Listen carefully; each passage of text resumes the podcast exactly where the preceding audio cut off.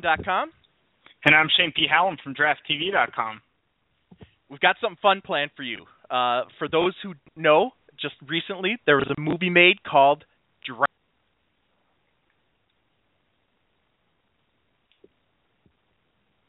draft. And uh, I, I think this should be required viewing for all draftniks. And it boggles my mind, Shane, that you have not seen it yet. Explain yourself. How can a draftnik not see a big time studio movie called Draft Day? Because it sounds horrible. It's, uh, it sounds like it's gonna be nothing like Draft Day. Uh, I have, I really don't have an interest to see it. I will be watching it for the first time today, but I, I really don't have an interest in, in, in seeing it and uh, uh, peeling the onion of what uh, what is is unrealistic about the movie and, and kind of the over dramatization. So I, I'm I'm coming in with a with kind of a, a negative thought to to start. We'll see how it goes. All right, Shane's coming in hot, and, and that works out good because I'm kind of the other end of the spectrum. I'm a glass half full type of guy. I'm pretty forgiving. I love movies. Uh, this this combines like two of my favorite things in the world: movies and the NFL draft. So uh, I guess I'll be the good cop. Shane will be the bad cop most of the time, but but I'm going to be making fun of stuff too. There's definitely some uh, ammunition and material to make fun of. But uh, what we did, we got it all queued up. Uh, we got it both paused on the five second mark of the movie where the credits are just starting. So uh, if you have this movie, if not, go buy it, go rent it from Redbox, whatever, what have you. Uh, get a queue to five seconds, and then we're going to start. We're all going to press play at the same time, and we can all follow along and enjoy Draft Day with Kevin Costner. So here we go, Shane. You ready? All right. Well, yeah. Let's count it down here. Let's do a three, two, one, and then we'll press play. All right. Three, two, Three, one. two, one, play. All right. All right.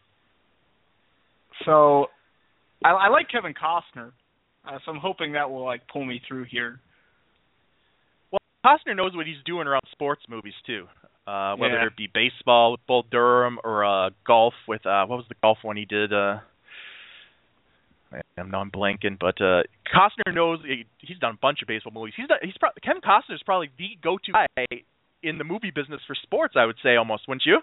Yeah. Yeah. Oh, yeah. Yeah. I mean, absolutely. I think he's done a good job and everything he's he's he's done. Um, so I'm hoping he can pull through with with that. I mean, uh, uh, it's interesting. And then the Cleveland Browns paid to be the team in this, correct? Uh, did you hear that? That I didn't hear they paid, Yeah, it was going to be the Bills, and they they outbid the Bills. So, um, well, let me just Cleveland say that that the, the fictional Cleveland Browns act as absurdly as the actual Cleveland Browns.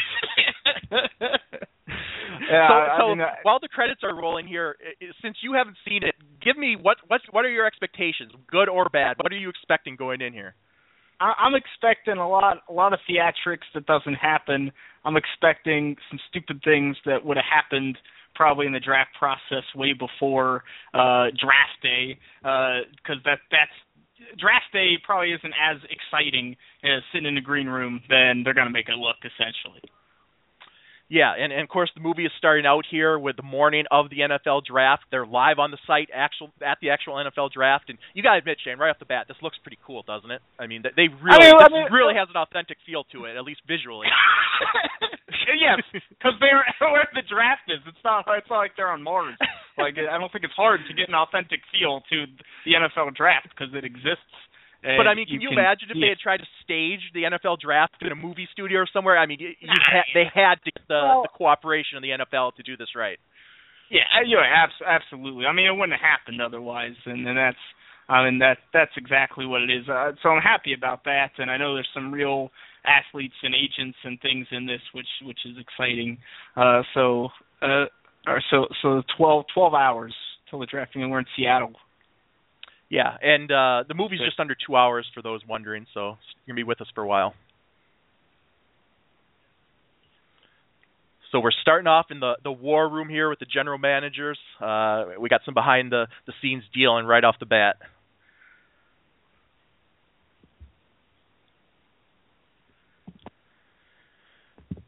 And here again, all this uh, the, the the other I guess main team featured in this movie is the Seattle Seahawks, which I guess is apropos as they were the uh, reigning Super Bowl champs at the time. And uh, although so I guess made in this scenario. They, they didn't know that at the time, so it kind of worked out pretty well. And in this scenario, they're a bad team. They're picking at the top of the draft. Right, which which which was usual for them for a while. Trading down. I think that's some realistic stuff. They're they're saying that the, the the fans are calling for my head. Uh, you know, it's uh I I think that type of stuff comes into play. I think people do consider the fan base to a certain to one degree, maybe not quite to this degree. Right. It, it, it seems seems a little much to kind of increase that tension. Where I think I, I think it's you're more worried about you know about ownership than the fan base in in the real NFL. I don't I don't think they care as much about the fan base, I guess, as it seems. And the Seahawks, they're talking about trading down from the number one overall pick. There's this supposed stud quarterback prospect available named Bo Callahan out of Wisconsin. And they're talking about how they want this King's ransom to move down. And they're like, well, nobody's offering that. And then the final line before the next scene, the guy says, well, who's the most desperate team we know? Who's the most desperate guy we know? Flash to the Cleveland Browns. Factory is said.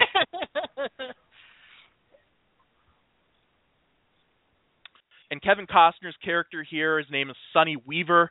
He plays the son, um, I guess the son of a Paul Brown type of guy, a legendary figure in the NFL who who's the end of his his career didn't really necessarily work out well, and he's kind of carrying the expectations of uh, that come with being the son of this legend. I kind of feel like these guys probably should have been up before 7 a.m. like on draft day. yeah, we're starting out here. We're at uh, Kevin Costner's house, uh, and it, we got our first introduction to the, his love interest. You, you, of course, you got to have the love interest in an NFL draft movie. Shane, played by Jennifer Gardner. right, right. See, like draft day, I imagine your love interest. Even if she works for the team, I, I think she's staying away from you. You know, uh, in the morning. Come on, Costner. Even I get up before 7 a.m. on draft day. yeah the Seahawks guy didn't get up either. Then maybe that's why they're both both bad. At least he was sleeping in the office. Costner's chilling at home with his old lady. Yeah.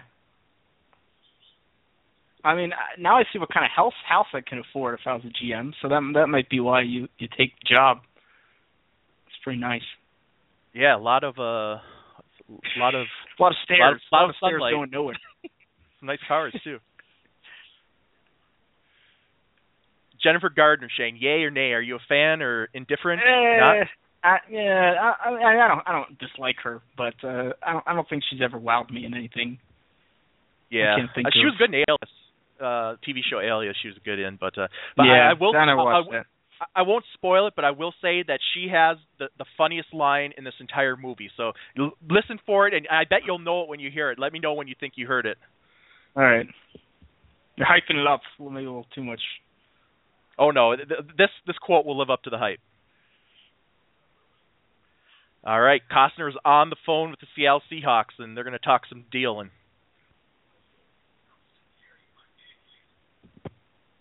Of course, the Seattle guy's completely relaxed. He's having some pancakes for breakfast, whereas Kevin Costner, as as a member of the Cleveland Browns organization's on pins and needles, waiting for the other shoe to drop as always. I gotta not be so mean to the Browns, I guess. I gotta Ooh, dial yeah, back. yeah, you, you yeah, kind of. I, No there offense. Browns fans. I love the Browns fans. I, I think they're, they're so loyal. They're rabid fans. They deserve better than the product they've been given. I'm rooting for fans, the, the Browns to turn it around. So, so don't take offense to any of this. It's not about you fans. It's about the decision makers. How how many phone calls are there in this movie, Scott?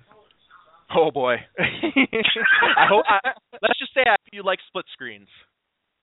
Oh, re- really? They do they do this for every single one? They they split like There's a good down the middle. But I think it's a pretty good way to do it. Seattle right now. Yeah, yeah. I, I, there's quite a bit of it, but I think that's a good way to do it. I think it's a use of the uh, technique, and and now of course the the Seahawks are trying to uh, to pick the pockets of the Cleveland Browns for this.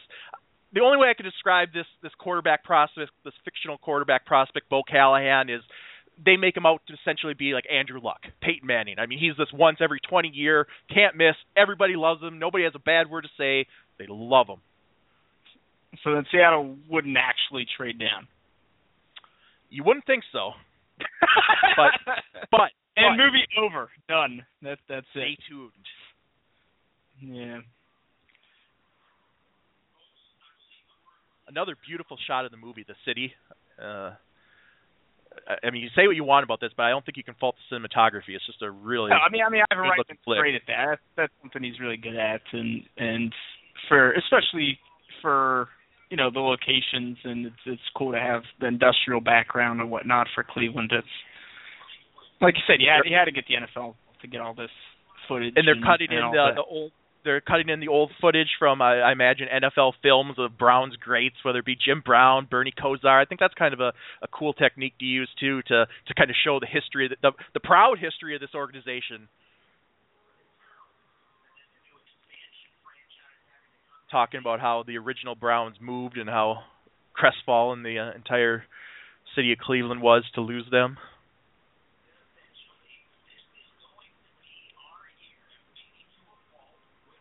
Hope, hope. That that that's the Cleveland Browns motto, isn't it? Always next year. oh man, a, a lot, a lot of teams. And seeing a team like Seattle turn around, you have to think it. Hopefully, it'll come soon. Maybe Kevin Costner can lead them there. Oh, another split screen. That's two, two split screens. and this is uh, one of the other main characters, one of the other main players. Is a fictional guy named Vontae Mack, who is a linebacker out of, I believe it was Ohio State. And just the morning of the draft, this guy's just uh, driving around. He decides to call a general manager of an NFL team to to plead his own case. I, I guess we can't even say that's far fetched because didn't Johnny Manziel call the or text the Browns offensive coordinator last year? It's about how little he was different than like the calling league. the guy in the car and just being like, "Hey, draft me. I sacked the top quarterback."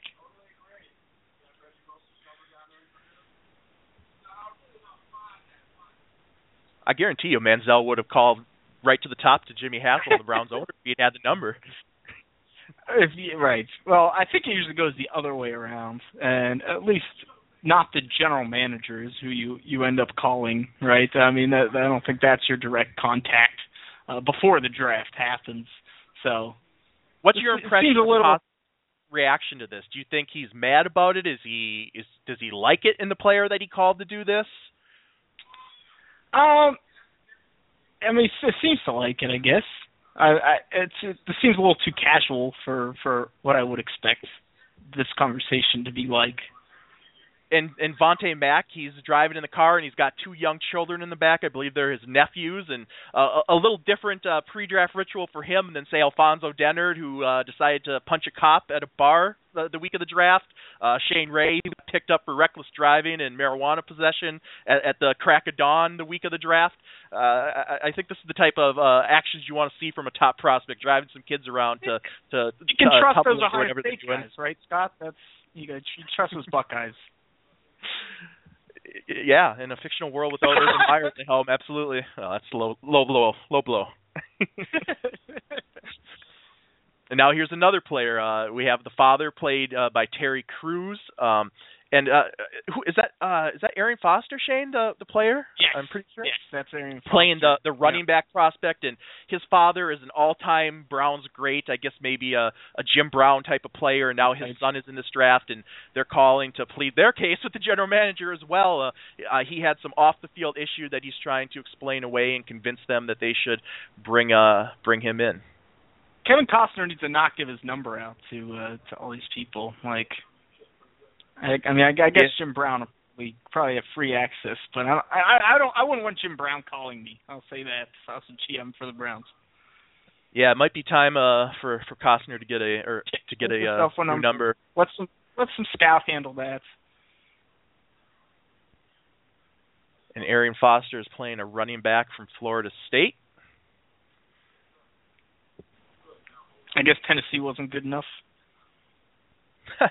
yeah, you think you think they would have made that tweet considering the guy playing it was from Tennessee? Maybe maybe it was late in the process. or something. They couldn't. No. Uh, seems fine. like they could have cut in just some film of a Tennessee running back. i.e. Arian Foster. And there we see Britain on the back of a uh, a vehicle in, in dirt. Fire Sonny. I hope, So I hope Matt Millen, Millen makes an appearance somewhere. We need to get Millen in here. Start running Well, I think- things. I think it's fair to say Kevin Costner slash Sonny is on the hot seat here, and this is a, a very important day for him in his career. I think it's fair to say when when people are writing in the dust on their car windows that you should be fired, probably probably.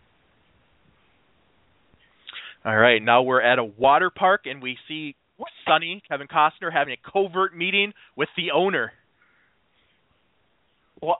At a water park? Sure, why not? Because that sets up the metaphor about how they want to make a big splash, Shane. You, you'll see the word splash here a number of times. I mean, they they want to connect those dots. Uh, um, I, it must not be open yet, but uh, but even this, I, I think there's a grain of truth in this, where the owner's basically pressuring him to to do something big, and I, I think we saw this exactly last year with the Cleveland Browns, with their owner, with the quarterback Johnny Manziel. I, I think there's a, a high degree of truth uh, in, in this scenario. It's it, it's definitely happened where where the owners had that input, and he's the one that signs the checks. Um, so you know, the situation I don't think is very far fetched here to have this conversation. I imagine it would happen in an office building somewhere, not a water park. But other than that, and uh, the, the the owner, of course, wants to make that big splash with the the elite quarterback prospect Bo Callahan, whereas Costner is kind of making a case for this younger, unproven journeyman type quarterback uh, who they says they were five and one before this guy got hurt last year, and, and Costner it seems like has an affinity for this guy, but uh, the owner's basically saying, hey, we got to do something big here. We can't go with some, uh, I, I guess maybe a Brian Hoyer esque type of player. See, I, I don't trust anyone who I can't see their eyes. The owner's not taking off the sunglasses yet. I'm not not feeling it.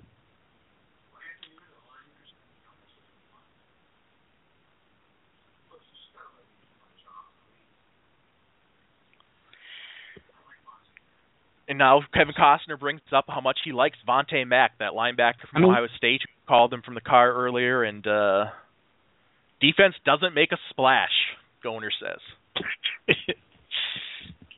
so, Boom. so is this, is this Daniel Snyder esque here, or it, it kind of looks like that way? Yeah. Yeah. Not quite to a Jerry Jones level, but definitely a guy who's uh, got his got his uh, hands in the mix.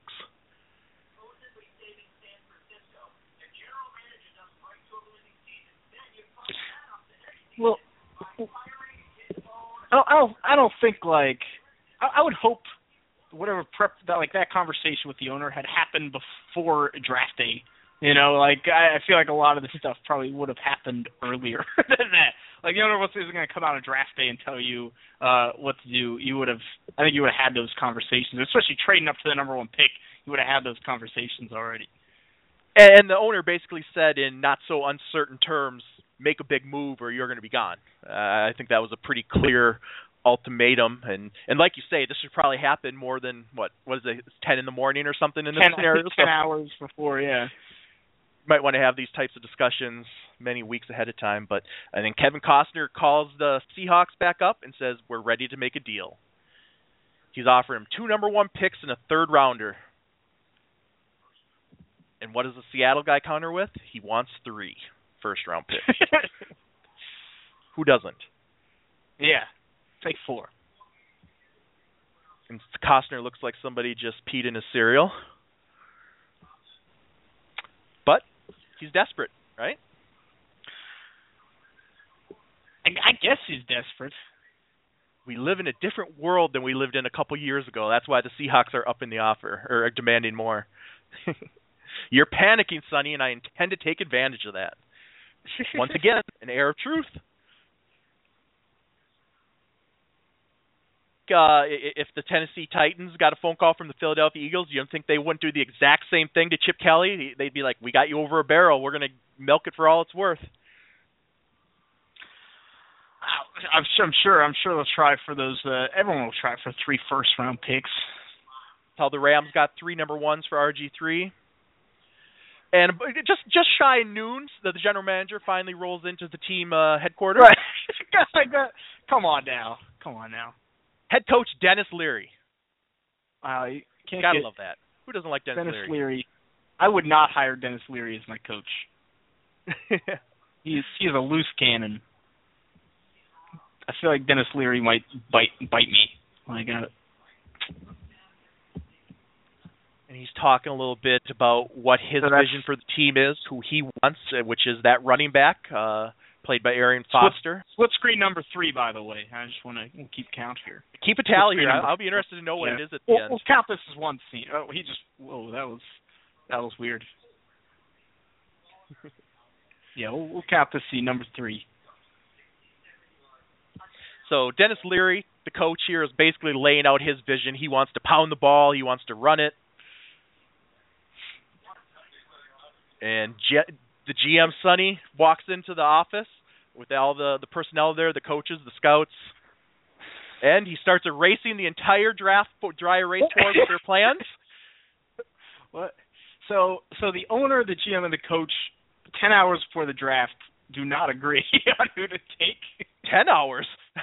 You're being generous. I I think we're about seven or eight hours, and he basically just tells everybody in the room they're completely shocked that he just traded three number one picks for to go up to number one, and he just writes two two letters, Bo. And Jennifer Gardner is uh, an employee of the team as well. She's basically the salary cap guru. They're they're get they're keeping her involved. They're uh, asking her about the financial ramifications of the moves. Like I feel like she would push a little harder. Of like maybe you should trade three number one picks for one guy. You know, everybody is cheering the like, move. Oh, whatever, whatever. Everyone's got we'll smiles. Costner's doing a half-hearted fist, fist pump, and the only one not excited is the coach, who says, "I thought we had a quarterback. Tell me, what did we give up?" Here comes the other shoe dropping, and everyone's about to find out what exactly they gave up to in this deal.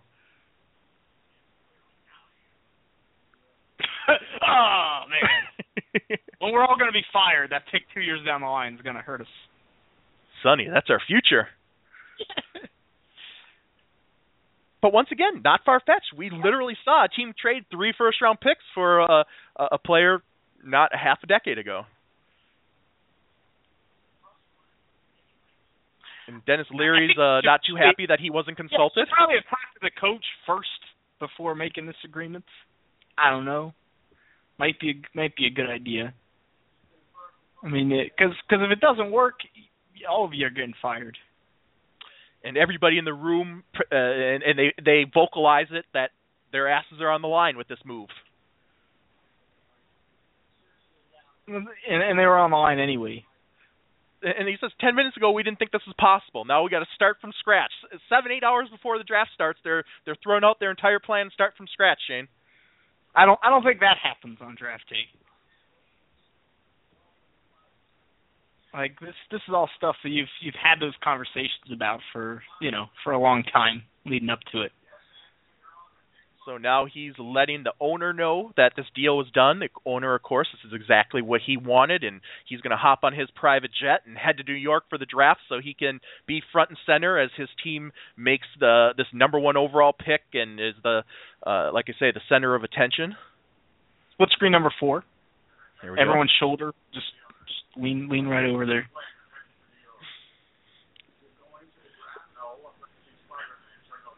And and because this is a completely new plan, they haven't done their background work on this Bo Callahan. So all of a sudden they're scrambling to to investigate this kid. I would think if there was any chance of this move being done, this should have been. I, I mean, this would be the equivalent of a, a team just trading up the morning of the draft for Jameis Winston, and like, oh, I suppose we should see what kind of guy this is. I talk to him. Yeah, see, that would never happen. That's that's ridiculous. And, and this is why, though. I mean, we often hear about, well, why are teams bringing in guys for for visits, or why are they talking to players and gathering information on players that they it doesn't appear they're going to have interest in? Well, you never know. You got to do your due diligence. You you want to be pre- prepared for every eventuality. See, I see. I, I think that that's what like stops this movie in its tracks. Is they would you would never have made that trade without looking at that quarterback nine hours before the draft. It, it well, would not have happened. Not even close. And, to play devil's advocate here, uh, you have to allow for some cinematic license. Uh, I mean, and I think it's kind of cool how they how they do film this whole movie over the course of one single day over draft day. I, I think if you, I guess you could have put flashbacks in, but I mean, it, can, can you imagine trying to explain the entire draft process over the course of seven, eight months in a single movie? I just think it would be too uh, uh, unreasonable of an expectation. So I think to fit everything in one day, you have to uh, take some license. And that's why it probably shouldn't have been a movie, right? I mean, you if you can't show the process, it's not going to work theatrically. Then you're just going to stretch. And on the biggest day of the year, maybe the biggest day of his career. Kevin Costner's assistant is out, so they've got a, a temp who has no idea what he's doing in. Fielding calls from Adam Schefter. Uh, I think you'd pick someone a little higher up in the organization for that one. I, I think unless you're on your deathbed, you make it into the office on draft day, right? Yeah. or you have some replacement ready, then a, a an intern or temp or whatever. I just about killed myself for some Senior Bowl practices a few years ago in Mobile.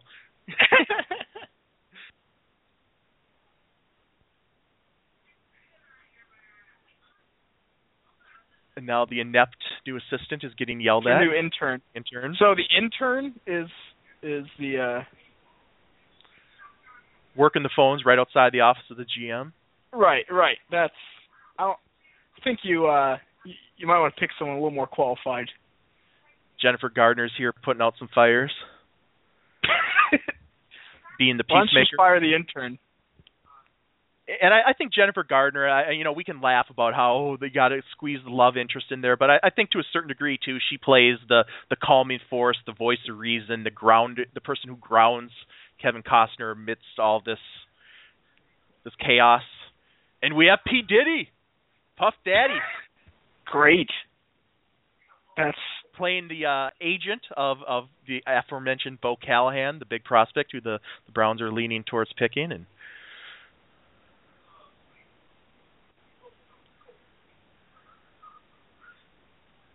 I'd li- like to talk with him for the first time. Let's let's let's get him on the phone here. Um, hey, it's Cleveland Browns.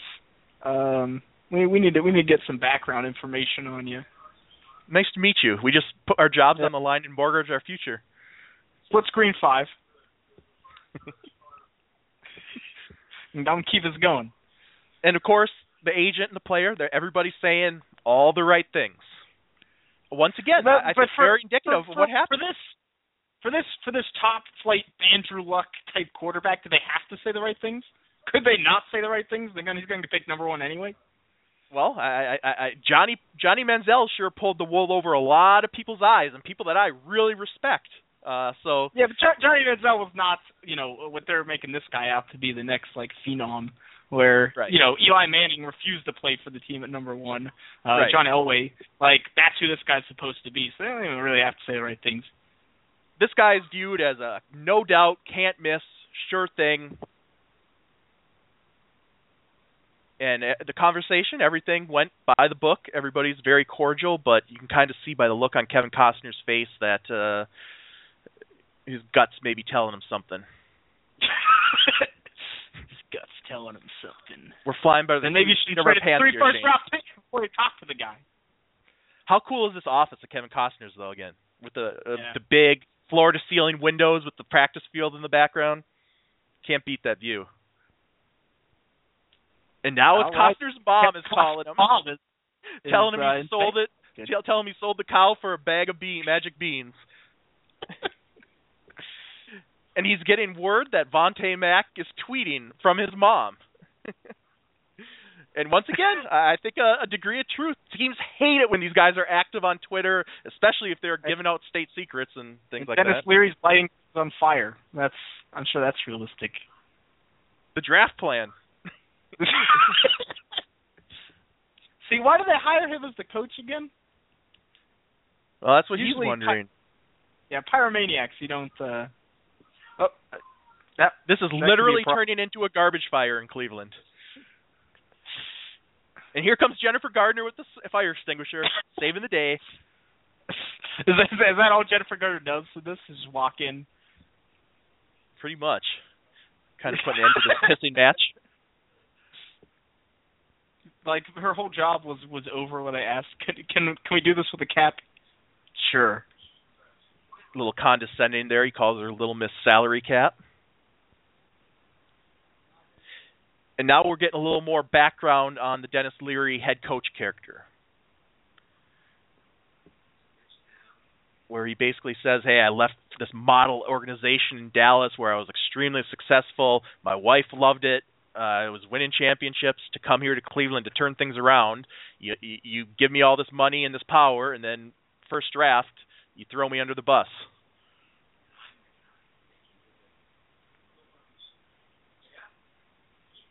I'm trying to think who this would be the equivalent of Shane in terms of uh, uh, like a, ho- a coach. I don't know if Dan Quinn would be, but but uh, No. once again, you know this this is how it is. You you go after the, the guys from successful franchises, and Denis Leary is rubbing his Super Bowl ring in the face of Sonny Weaver.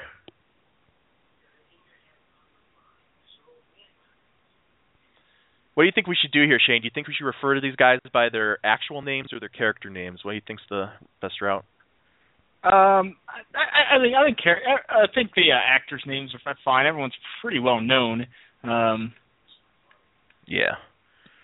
I think I think I think it's that's better. We'll, we'll just do that from here on out to keep it uniform. I, once again, you know, I don't think these type of arguments, um, unless unless you're really dysfunctional, you're gonna have before you make that trade, you, you're gonna run it by everyone in the organization. For gosh sakes. Yep. And and disagreement it's good. You, want that that that creative tension within an organization. You don't want every uh, a bunch of sheep all saying the same things or towing the company line or saying what you want to hear. I, I think you But- want to have that discourse. But not eight hours before the draft. Right, and Like, not without consulting the the other problem. key decision makers. Yeah. And now Vontae Mack is with those two little kids at uh, Gymboree or something of that nature, having another call with the GM of the Browns. Split screen six. and basically Costner's just telling him here, hey, quit tweeting. People hate that. You, know, it's, Yeah. it's not even for his own benefit. He's basically trying to help the kids say, hey, you're hurting yourself. Don't do this. And Vontae Mack is very much of a character.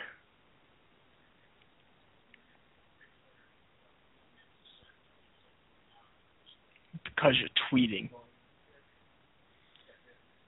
Tweeting. Vontae Mack is a player who's very much aware of his situation, where he kind of falls in the draft. That if he doesn't go at this spot, he's going to fall, and it's going to cost him a lot of money. And he wants to go as high as possible, make the most money as possible.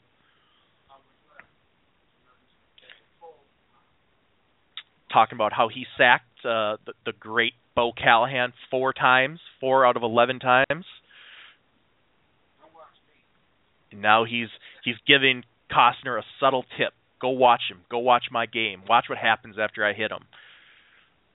So now Uh, Costner's I mean, well, I, already I has assume. doubt, feeding the flames of doubt. Uh, yeah, I mean, I assume that they have watched that already.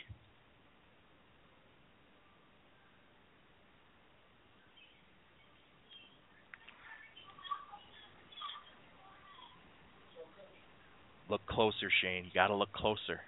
There's something You gotta look everybody's missing. Everybody. How how much how much tape do you think uh think think they watch on draft day? All right, now we're uh, in the team facilities again. We're walking through the uh, strength room, the weight room. There's the uh, strength and conditioning coach, I assume. They're talking about uh, Brian Drew, that uh, kind of journeyman type quarterback who some people in the organization like, who's kind of just been essentially set out to pasture when they they made this gigantic trade for this uh, face new face of the franchise. But the strength coach is telling him how good this guy's looking in his rehab, coming back from the injury. He's the strongest he's ever been. Yada yada yada. Can throw it 15 yards deeper. Oh,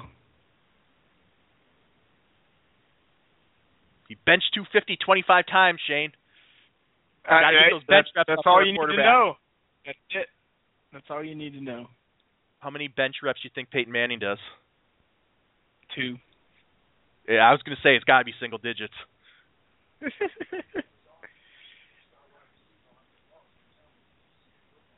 Secret workouts. Now, Costner's in the uh, bathroom in the kitchen sink, kind of having a uh, little time for some reflection, splashing some water on his face, trying to figure out what the hell he's doing. Split screen, not telephone call, but we got a split screen. That number seven. Costner and Garner, close up, pan in. Their movie star moments, Yeah. hero shots. That's. I mean that that that is that is huge. Is it just me, or is the guys' bathroom a lot nicer than the women's there? Yeah. I mean, I. You. You I, I guess I don't have a lot of experience, but I guess I was always under the assumption that it was the opposite. Costner's going in to check in on all the scouts and coaches, seeing what they've dug up on this Callahan character, and they're basically saying Yeah. it's all good. It's exactly what we thought he was, no doubt. He's hanging out like, with ladies in a car. He got a C minus in French, and he used to bite his fingernails. is that the equivalent of Teddy Bridgewater has thin ankles and and Yeah. had a bad pro day?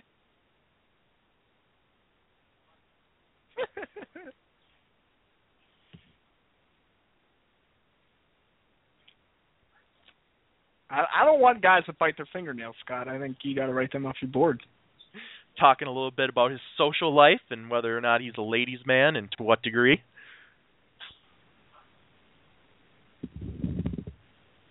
So far, he's the, still the best prospect we've ever seen. Easy, Sonny, they say. I mean, then then, then there's there's not really a discussion. You would think. You would think. Like, you would know. You would know by a couple hours before the draft. And it seems like Costner's just kind of playing devil's advocate here, just kind of pushing everybody. But uh, I think it's pretty clear by his actions and his reactions throughout the movie so far that there's something in his gut that's uh, that's telling him something's missing. And why why did he make the trade? Got to make a splash. Don't you remember the water park? The owner? I, I can't forget the water park, but uh, you know, if if you're not sure, then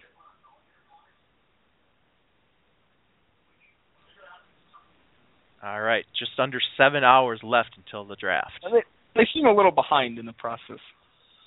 and we're back Seven in hours. Seattle.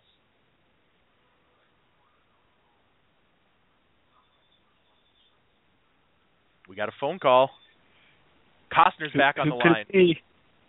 Ooh. wondering why Seattle made the deal. Why did they trade the top pick in Ca- Callahan?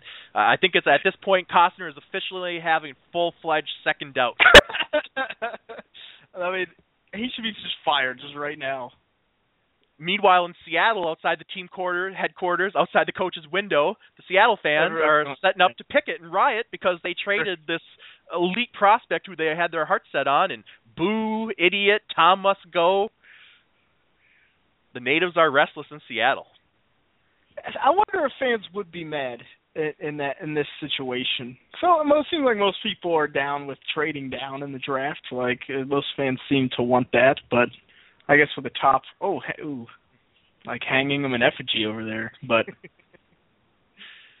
a little I extreme. I mean, if this is truly an Andrew Luck type guy, right. I don't know. You think Colts fans would have been happy even with three number ones? I know that's a a, a bushel of picks, but I'm probably not. Probably not. now we got Jennifer Gardner and Kevin Costner having a secret meeting in the supply room. Supply closets. Where all the best Supply meetings closets. happen. We're getting personal. We're get, we're digging a little deeper into the the relationship between these two. And of course, uh, we, we failed to mention that Jennifer Gardner is PG. She's got a bun in the oven. Yeah. That's, and uh, Costner as a a dude and a, a a football guy did not handle it as well as he probably should have, and he's attempting a mea culpa here essentially. in the supply closet. It's probably a good conversation to have on draft day. Hey, who's got a little time? Why not? Yeah. I mean, they haven't looked into the guy they're going to draft, so you might as well deal with your personal issues instead. At this at this point, uh, they're obviously playing pretty fast and loose anyway, so why not duck into the supply closet for a little one-on-one time with his girlfriend? I'm like, man, he does that a lot. That's maybe that's how she got pregnant. And we're basically getting uh insight into Jennifer Gardner's character here, where she's not this girly girl. She's Cleveland through and through. She loves football. Uh she's a a, a guy girl. Oh, She understands this life. Uh and then of course, who's knocking at the door, Shane? The intern. the intern. He he's got to get uh, some cleaning supplies. Yeah.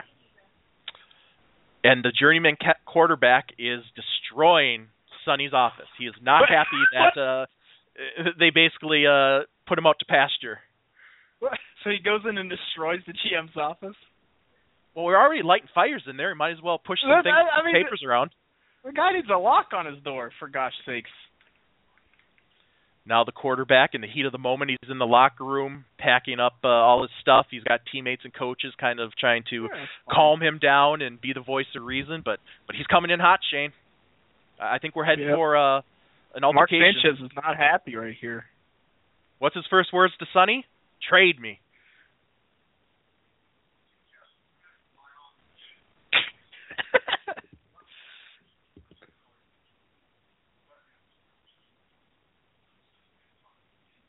For a guy who's supposedly in charge, Sonny sure answers to a lot of people, doesn't he? right. I don't think he would. uh How do you deal with this?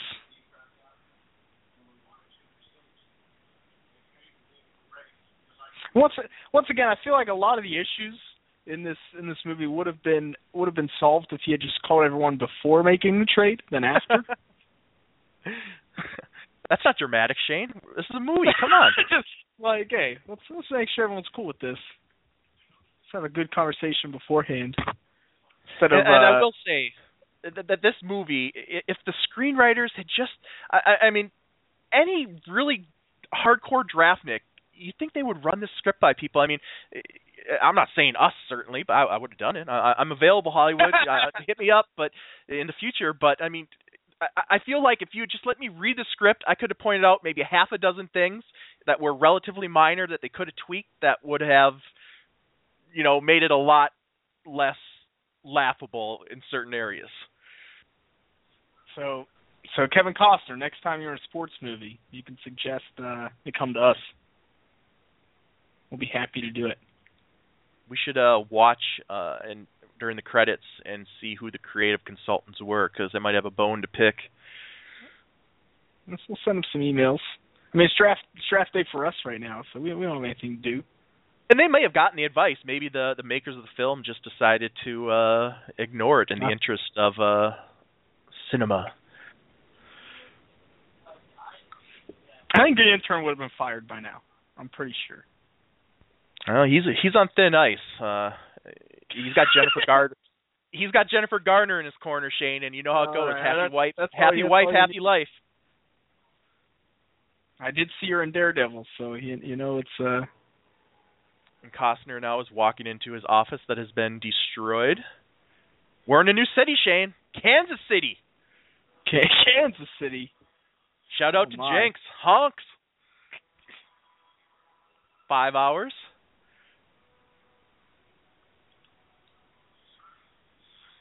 So now the Browns have a, an extra quarterback. They've got this journeyman Brian, who a lot of people seem to have an affinity for. So uh, they're gonna explore a deal. Split screen number eight. The Chiefs are trying to, to deal for the fictional version of Alex Smith. It appears. they, they do know that all too well.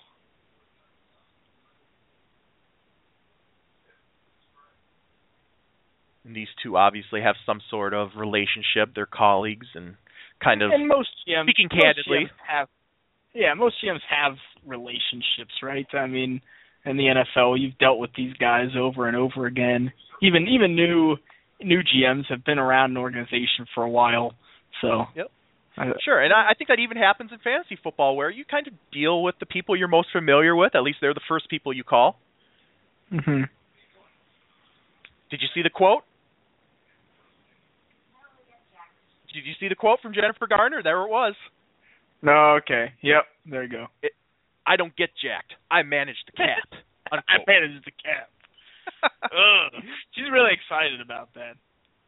So now we're gonna have a little one-on-one between Denis Leary and Jennifer Garner in the cafeteria. Basically, um, Denis Leary's coming in to uh, basically say, "Hey, what's going on with your dude here? What's going on?" What's what's going on? Like Denis Leary, I think you're. I don't think there's anything you can do at this point. If you don't know who Denis Leary is, go check out his comedy bit on coffee. It's one of the greatest things you'll listen to. Especially you, Shane. You're a coffee lover. Have you ever heard it? I I have no, I have. It is it's very good. I'm I'm with you. I, lo- I like Denis Leary is just insane. I like it. So Denis Leary is basically saying, "Hey, I know you got his ear. I know you two got a little thing on the side here. Uh, how about you uh, What? get your man under control a little bit?" What I mean, what's Denis Leary's goal at this point? Because they're not taking Yeah. the running back he wants, trading three first round picks. And uh, I mean, under, I understand she's a part of the organization too, but I can't imagine any dude would like somebody going behind a colleague going behind his back to his girlfriend trying to advance his agenda. I can't imagine this. That's the best way to uh to convince Costner. Oh my god. Co- uh, Leary's thrown out a bunch of football mumbo jumbo here. A little Omaha, Omaha. We're gonna have we have like it's gonna be like Leary against Costner, Jimmy Jimmy Johnson against against uh And Garner basically shuts him down, says, "I'm not gonna get caught in the middle of this. Go talk to him yourself." And then he eats the rest of a waffle. now see now I want some waffles. Now I'm now I'm hungry. Lots of breakfast food here. We got bro- waffles Yeah. and pancakes so far. I mean, it's what it starts three in the afternoon. I mean, it's pretty late.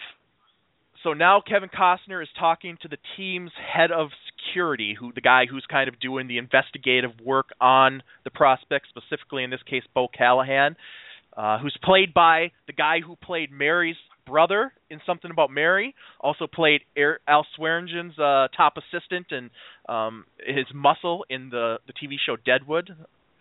Love this guy. So he now he's he's kind of dropping some information on Costner, talking about how at Bo Callahan's 21st birthday, there was at a restaurant, things got a little out of control. The cops came. None of it was Bo's fault. He wasn't implicated or anything, but the names of everybody was there, a few hundred people, standard operating procedure, he says. And you ready for the other shoe to drop here, Shane, or at least the uh, the start of a the the, the reveal?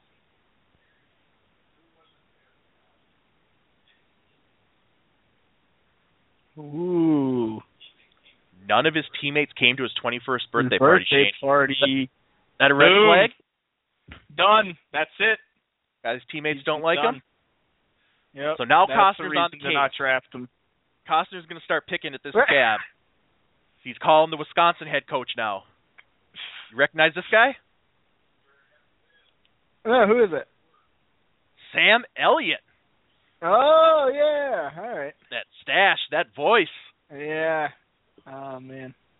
And he's basically telling Sonny that this Callahan is everything everybody's making him out to be. He's the real deal.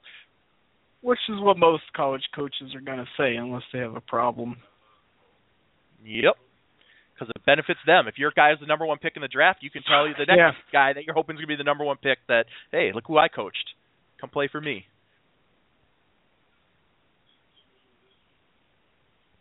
Yep. And the coach is kind of screen taking number- offense to this line of questioning. Split screen number nine. There we go. This is getting a little, little heated, I would say. the gist of this conversation is: Are you crazy, Sonny? Let's talk about this 21st birthday party. Sam Elliott immediately makes any movie at least five percent better. Yeah. And uh I- I Tombstone, Lebowski. I would imagine in in these you know uh big college towns that what he's saying is could, could easily be true. The police aren't just gonna gonna bypass those football players sometimes. and we're back in Cleveland.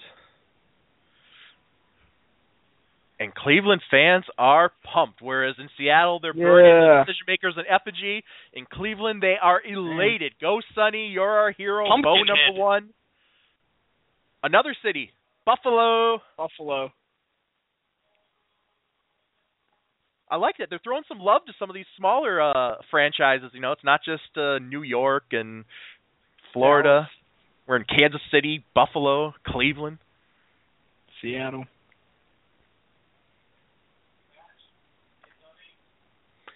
All right, Buffalo wants that number one pick. Is the number one pick going to get twa- traded twice in a couple hours, Shane? Uh, that, that that's that's would be odd. So it looks like they're offering uh, two number one picks and a couple players, one of which is a blue chip running back. And of course, we know Coach Denis Leary wants Denis that Leary running wants back. He wants to pound. Oh, Jeez. Buffalo, you should have probably offered us to Seattle. I probably would have taken it. Costner is asking for an hour to consider it, and they said we'll give you half that. Boom. Buffalo playing hardball, just like the Bills. Admit it, you're enjoying this so far, aren't you, Shane? It's it's okay. It's okay. Ooh, we're getting some backstory here. We're finding out that Coach Denis Leary has some connections to the people in Buffalo, and he might have been working a little bit behind the scenes here, trying to to get himself out of this mess that Sonny got him in. like I, I already agreed to the deal. It's done. And Costner sees right through it. Costner's not having any of it. Man, Denis Leary, you're not smooth.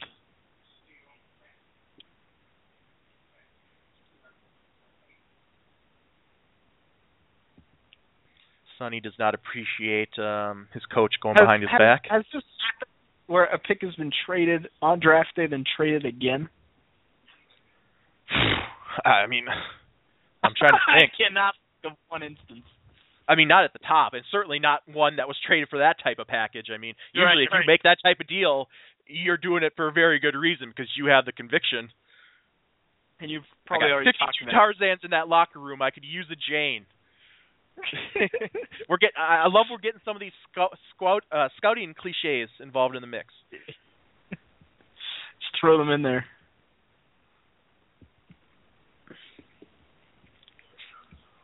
All right, so Leary talks to him a little more and gets him to at least consider. So he says, "All right, we got 25 minutes. Let's take a look at it, see what we think." What's happening? So someone, someone just stabs him. Still Here's our sunglasses. Still rocking the shades, showing Yeah, up on not- red carpet in New York, ready for his moment in the spotlight, loving every second of it, Not taking them off. drinking it in.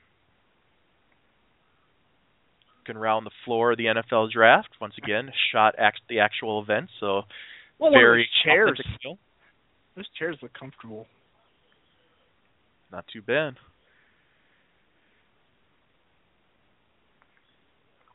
There he is, Roger Goodell. Roger Goodell. I wonder if this is his cinematic debut. Getting his SAG card for this. Oh yeah. Oh, absolutely. It's his next profession. I, I I think he uh, ought to stick with the commission. Uh, well, I, I guess you could make an argument he's not doing very good at that job either, but maybe. he's at least being compensated very well. He probably he's getting a lot more as commissioner than he is for this acting job. He's probably getting the uh, SAG bin. So now Costner's talking over this potential trade with his girlfriend slash cap specialist.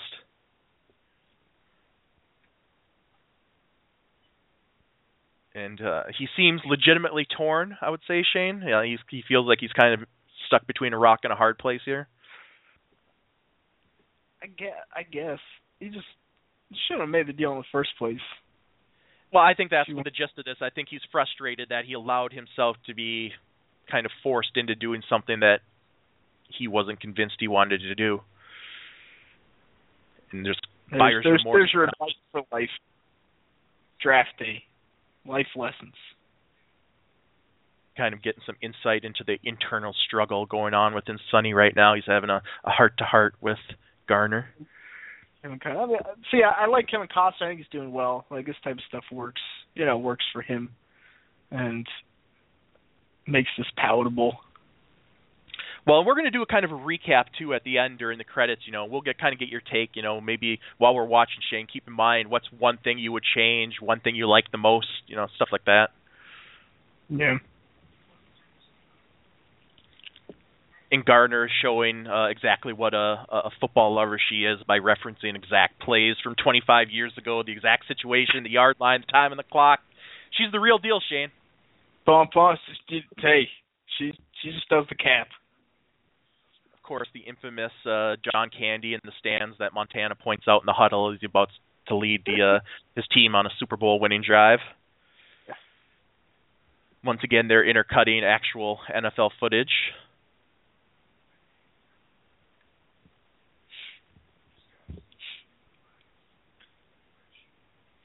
This is kind of uh, at least one of uh, a come to Jesus moment for Costner, um, where he's kind of getting his thoughts in order. Jennifer Gardner's helping him sort things out, and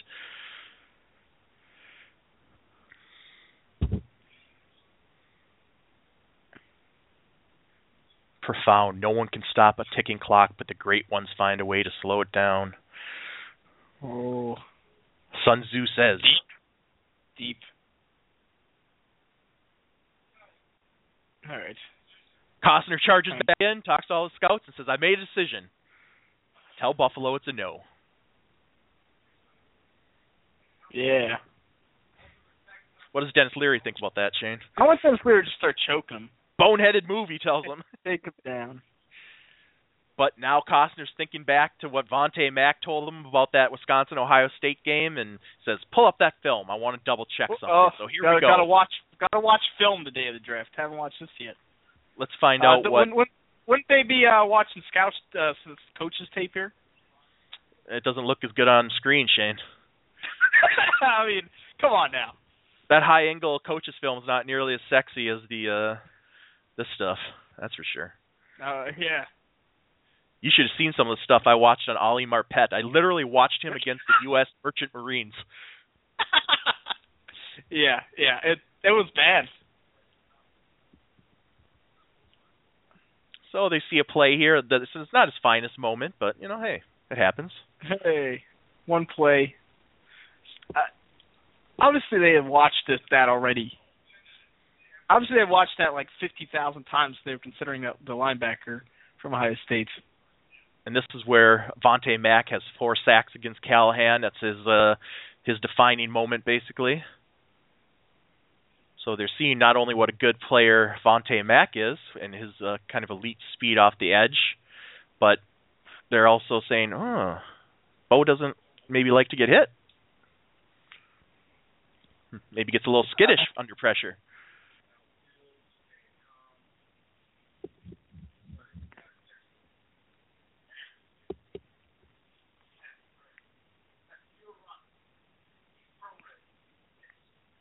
One one play, they- pro ready. Thing they just saw re- eliminates those doubts. But wait, let's let's try again. Watch again, Shane. Look closer. Oh, We're getting into the nitty gritty now, talking about the type of system, Yeah. the type of offense they run. So on this great play where Callahan stood in there and made this textbook throw that everybody loved, where's Vontae Mack? Oh, he's not on the field for that play. He got ejected in the third quarter because Oh he stripped the ball and, and gave it to a fan. So they threw him out of the game because he gave the ball to a fan. out of the game. Showboat. he's out of here. So all of a sudden Callahan starts looking a lot better once he doesn't have to worry about Vontae coming off that edge. But is there more to this story, Shane? Maybe if they were watching coaches film, then they could see the more to the story. I think there is more to the story. I think you were, we're about to see it. Who's he giving that football to? Oh, kick him out. Mm. Kick him out for giving it to his nephews. Well, that's just it. He's not showboating like they think he is. You can't just hand the ball to some girl. But Yeah. not some girl, Shane. Pause it on her. It's his sister Oh my God. who died six months later. She's got a bandana on. You can see she's got cancer. Jesus. Come on, come on now. Wait, so so Sonny's dad died a week ago. Mac's sister dies six months after he gives her a football. This is this is a depressing movie. I, I I love Denis Leary's reaction to find out that it was his sister who later died that he gave the football to. Boo friggin' who. Heart of gold from Leary. Whatever. So now Jennifer Garner, we're back in Sonny's office that was trashed previously, and she finds something on the floor, a folded up piece of paper that she saw him writing on this morning at their house over uh, uh, over the kitchen counter. Oh my gosh. Now we're back in New York. Rich Eisen making his uh, his appearance, talking with the owner of the Browns. Who? Does he run Shane? the forty? What's he still doing? Still has his Shades. sunglasses on. Why? Why? That's obviously his thing. You know, that's his calling card. That's his trademark. Don't trust. Still don't soaking guys. up all this Yeah. tension. He's getting exactly what he wanted at that water park this morning, Shane. He wanted to splash. He's getting all wet. The water park. Sure, that's the only place my owner will meet with me is the freaking water park. He loves it. He's in a speedo. It's great. We're back in the broom closet. Yeah. Where's the intern? Costner. She's gonna lose the baby, isn't she? We just gotta make it as depressing as possible. that went dark. Where? Why'd you go there, Shane? Jeez. this is a fun movie. No babies dying in this thing. I know everyone's dying. Everyone's dead already. Only sisters well, and fathers, no babies. No, no babies. That's good. Maybe, maybe a little too too much over uh, these uh these dramatic scenes here. The intern needs cleaning supplies again. Of course, the intern, intern on the door for a little bit of comic relief, and it's the head of security needs to talk to Sonny. It's urgent. Now we found something out on three hours before the draft that we're. You got to give the security guy credit. This guy's on the ball. I mean, talk about yeah, short I notice. Mean, two hours, boom, he's got everything. This guy's earning his check today. Got a new Callahan story for him. And, and this guy always gives the information in like these these tales, you know, these these lessons. I'll let you listen to the story and then you can recap it. That's a pretty good one.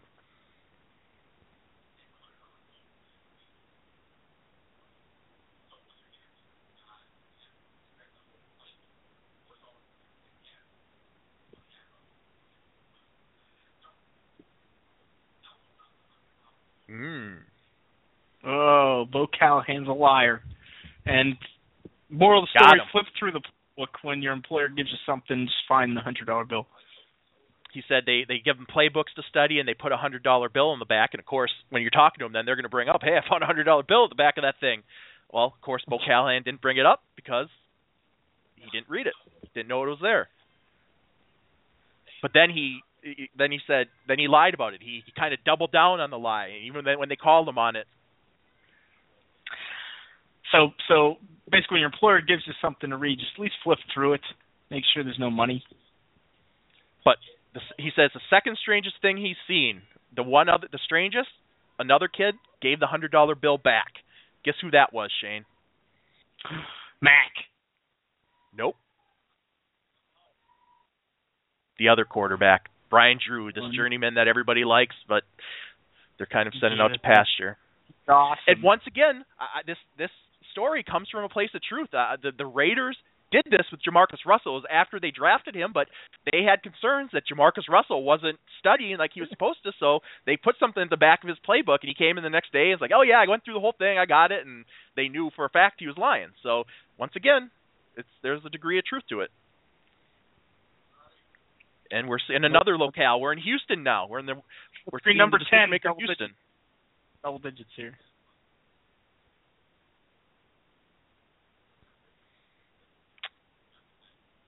So now the Texans they're picking in the middle of the first round, and uh, they know that the Browns were previously interested in Vontae Mack, and they assume that because they trade up to number one, they're taking Bo Callahan. They're no longer interested, and because these two are friends and colleagues, he just wants to kind of get the uh, the inside scoop on Vontae Mack and say, hey, is there anything I should know? Oh, Kevin Costner. Really sounds like Kevin Costner should have just kept his old picks. I think if he if you gave him a do over, he would probably uh, jump at that opportunity at this point. Now we're at Vontae Mack's house, and he's talking with uh, I think that's his agent, and kind of get the skinny on uh, that hey, inter- Houston's interested in you at 15, and Vontae is not happy about being the 15th pick.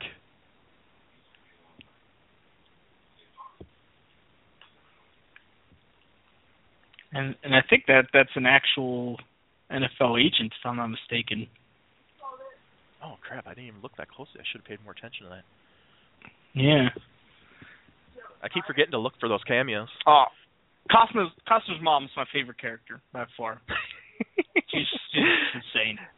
As if this guy doesn't have enough to deal with, right? right. Like, uh, come on now. I, you're, I'll not let my mom show up to the office. Oh God, jeez. she puts the urn with his father's ashes right on his desk.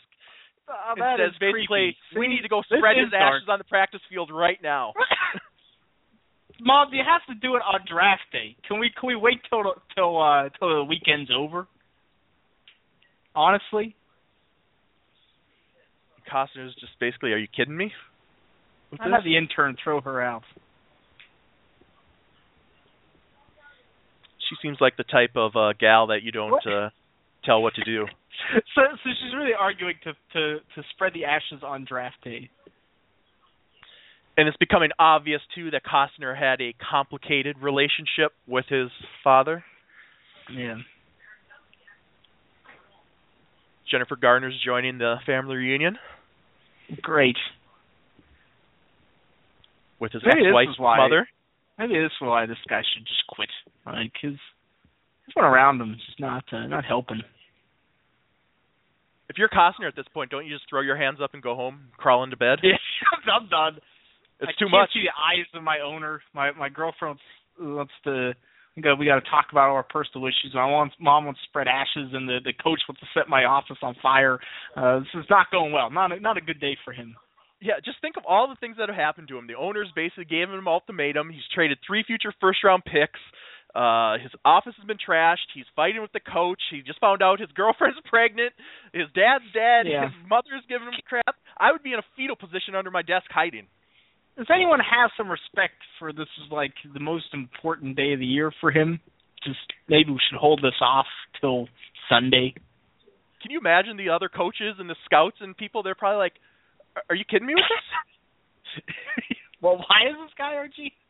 Uh, a little focus, Kevin. Can we get five percent here? Oh God. Yeah, see that's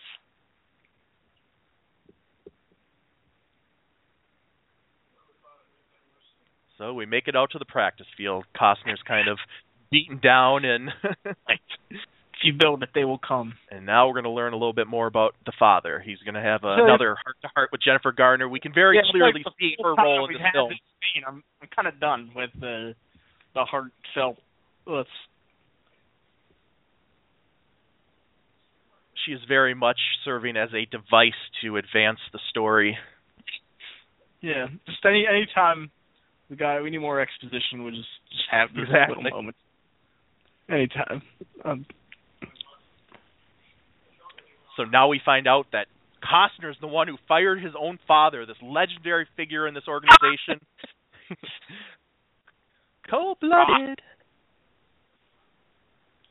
But we find out why.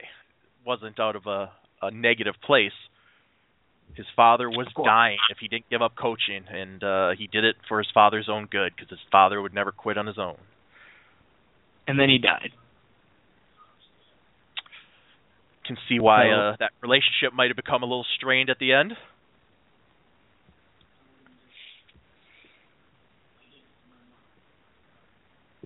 I- I, I think we've learned uh, sometimes coaches with health issues uh, they're done better while they're still coaching than when they left. Yeah, it, it kind of is unreal. I mean, you think back to Bear Bryant, Joe Paterno, both of those guys is uh, very shortly after they gave up the sport uh, and walked away, they uh they passed away. Oh, and here comes a big group of people led by the mother and the ex-wife with the ashes, including the coaches, and the personnel people who look like they're overjoyed to be a part of this uh mere hours before the draft. The poor interns trying to fix the computer that was destroyed in one of the uh, incidents.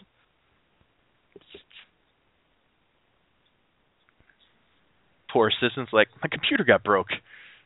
I think I think I think Rick needs uh, needs a vacation. Is that his name? Intern Rick? Intern Rick. Costner's apologizing for busting his computer and it's the price you pay to work here. I think this is a point where Kevin Costner's starting to uh kind of get a hold of things.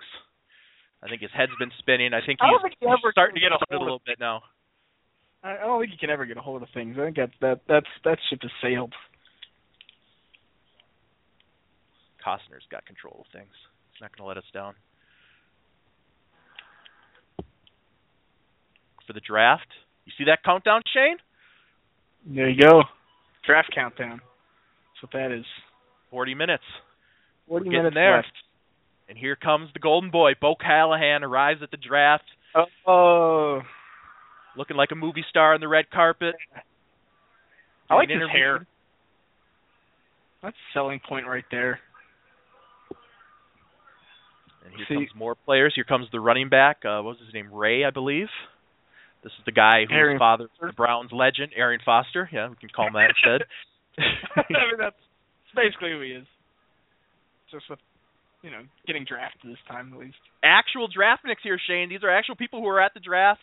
Now we're seeing lots of cameos. There's Neon Deion Sanders, prime time.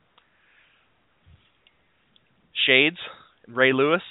He's still not taking off his sunglasses. Yeah, they I might mean, be prescription, Shane.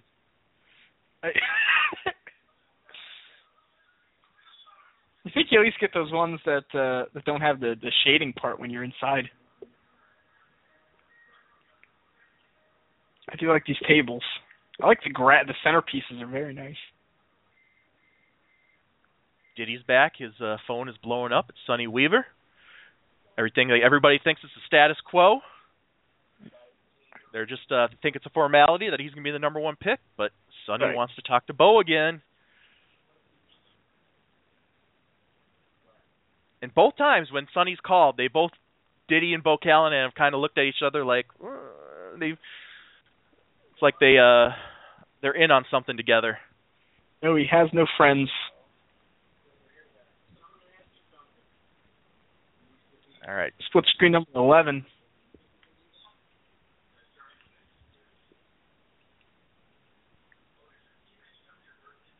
Costner's asking him about whether or not his teammates came to his birthday party.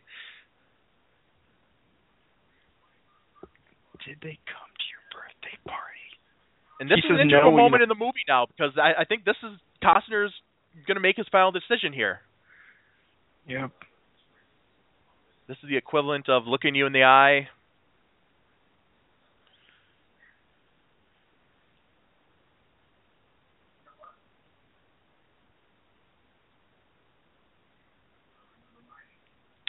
Kind of a uh, unsatisfying looks like he's gonna cry. phone call, I would say. I mean that twenty first birthday party. That's it. conversation. Both men seem as though they leave it with doubts. Ba bomb.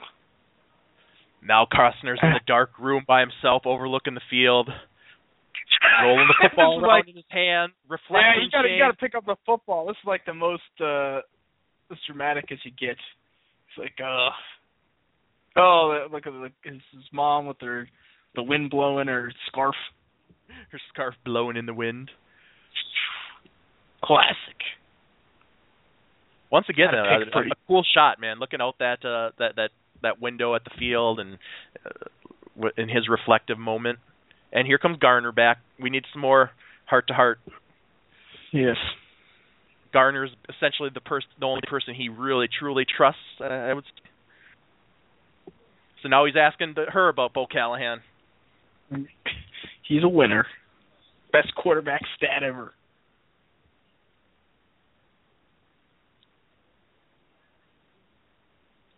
Ryan Leaf name drop. Tom Brady Boom. referencing some classic NFL draft moments.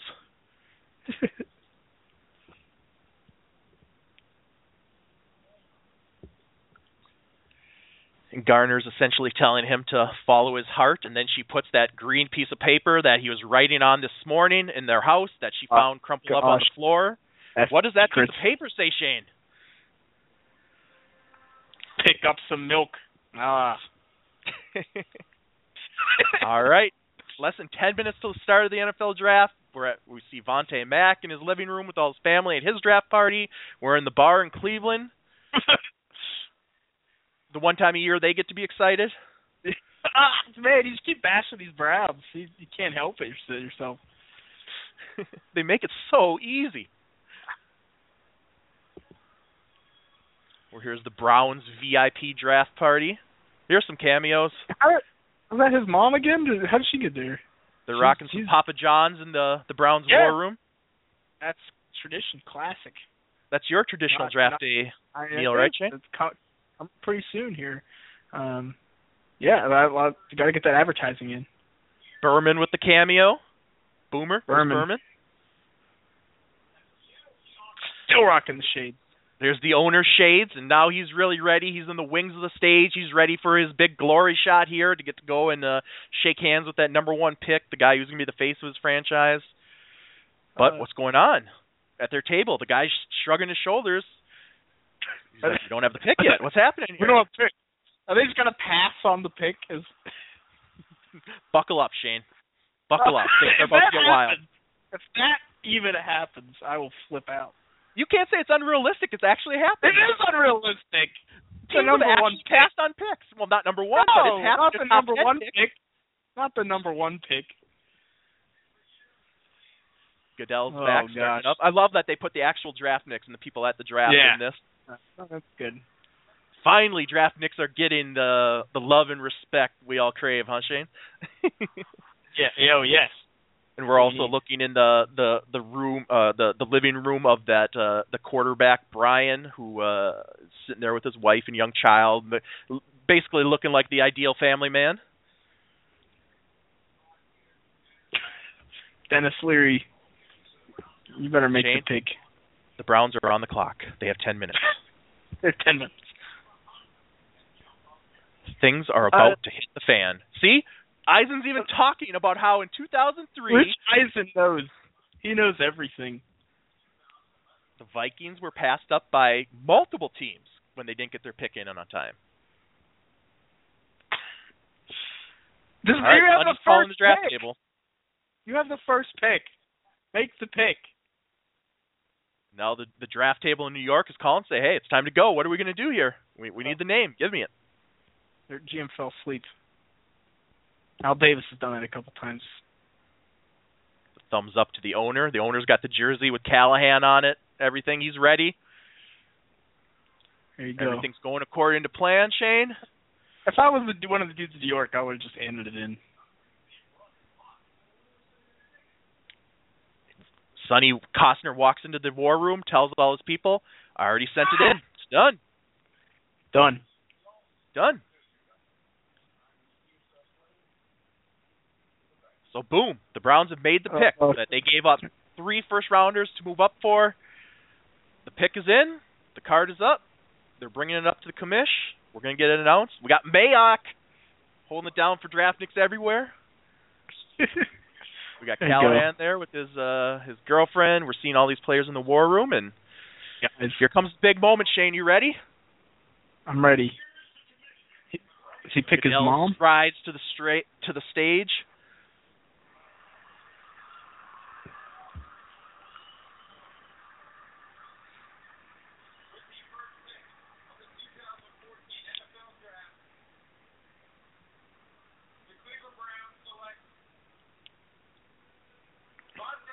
Oh, jeez. Oh snap, Shane! What happened? so, so they take the guy that they were gonna get. Have they not traded three first round picks? So Who is like, Vontae Mack, you can't the linebacker? You can't tell okay, Mac, right? You can't tell me, Scott, that if this happened in real life, that you would, uh, you would, you would just rip them a new one. Well, I, I, let's put this into perspective. Let, let's make this Don't equivalent. even try. Let, let's go back to the RG3 year. Let's say this is the year the, the, that Washington traded all the way up for Robert Griffin III. They gave up three first round picks, but instead of taking RG3, they took. I'm trying to think who else was in that draft. Who would have been the equivalent? Who was like a late top 10, early teens type pick? You know. Yeah. Um. Let's Uh, see. Uh, what was that? Matt 2000 Kalil, uh, Luke Kuechly. Yeah, I, I think Kuechly's probably. Uh, was that the same year? Yeah. If that's the same year, especially, Same year. that's a really good comparison. So Yeah. if they traded up to two and then taken Luke Kuechly, you would have ripped them a new one. Yeah, and it's not that Kuechly was a bad player or that Vontae Mack's a bad player. It's just they could have had him where they were. They didn't have to mortgage their entire future. Exactly. And there's that green piece of paper again, Shane. They, they keep showing us that. That's got to be important, right? That's good. I, yeah. All right, there's Coach Denis Leary. He Denis picks up that crumpled piece of it, but you paper. And what does it? that. What does it say, Shane?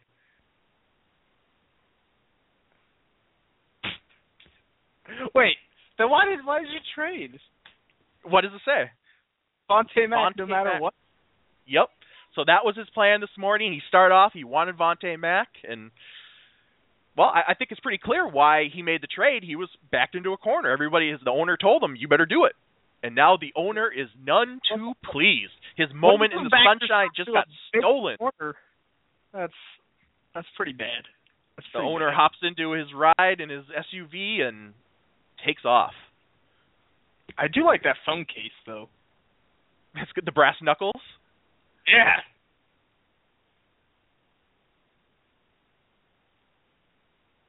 I don't know if that would be a good sign for a prospect. I don't know if I want my players I don't think teams would react. having brass knuckles. knuckles handy at all times. That's the only thing uh some players don't do. It seems. Uh Vontae Mack is very happy. Shane. He's doing everything but scream, "Show me the money!" at this point.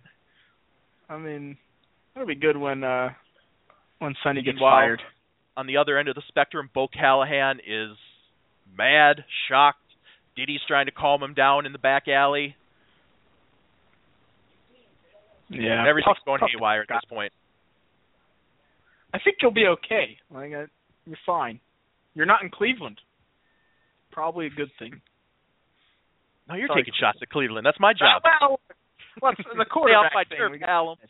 uh, No, no, that's all right. There's plenty of room to go around. Did you see oh, on the back screen there? There's the draft value chart. Yeah. See, there you go. Jimmy Johnson's still alive. It's all in the details. They're like another, another Jennifer Garner scene. more sage wisdom. Sometimes the correct path is the tortured one. The correct path was not to trade three first round picks in the first place. Then And bas- you, and she's telling him that she sees th- that he sees things others don't. He's apparently a, a football savant. She's trying to comfort him and reassure him He that watched- he didn't just make himself a laughing stock. he watched that not coaches film. Uh oh. One of the assistants comes in and something's happening, Shane.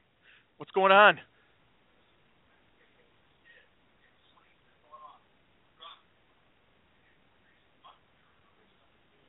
So he sees things other people don't, but they all knew it before he did. Bo Callahan is sliding now because there's all kinds of rumors. Because uh, and, and basically the, the the gist of this is that well, Cle- why Cleveland passed on him? He's supposed to be a sure thing. If they don't like him, what's wrong? What are we missing? That, that's So- pretty dumb. You have to. That's pretty. Like teams would not be like they passed on. We're not taking him now. Out of fear, other would just- teams are passing and he is falling. So now, not only did Bo Callahan not go number one, he could drop to seventh. And guess who's picking at Oh, seven? That's uh, where they used to be picking, and now the Seahawks have that pick. Uh oh. Now the Seahawks might luck out. They, the Seahawks might have got three first round picks plus the guy that they were going to take at number one anyway. Not to mention saving their bacon with those fans who are literally burning them in effigy. yes, actually did. So now Costner's wheels are spinning. He's Maybe thinking, Seattle how else? How can I take advantage of this? And this is where he pinpoints Jacksonville's got a young, inexperienced general manager. Maybe we can take advantage of him, like Seattle took advantage of my, take advantage of his inexperience. So we're in another city now. We're going to Jacksonville, the War Room. All right, Shane, th- th- buckle up. This might be the uh, suspend. This you might have to suspend your belief at this point. Okay. I'm not suspending my disbelief anymore than I already have.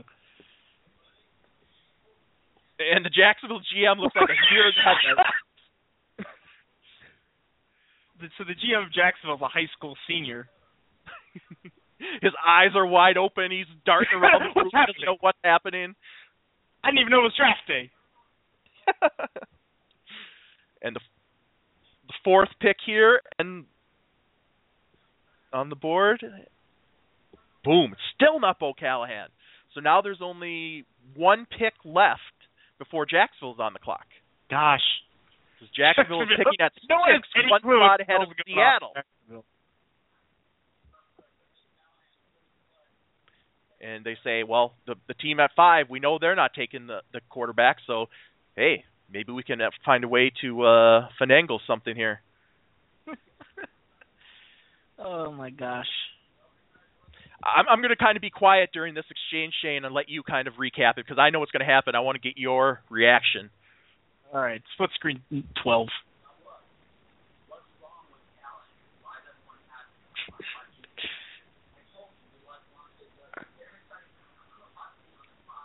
this Jaguars GM is nuts.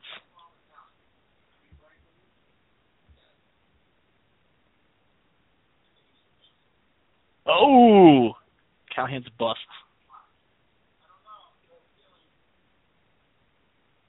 So in vague terms, he's terms he's basically uh, scaring the Jacks of the inexperienced Jacksonville GM off of Bo Callahan.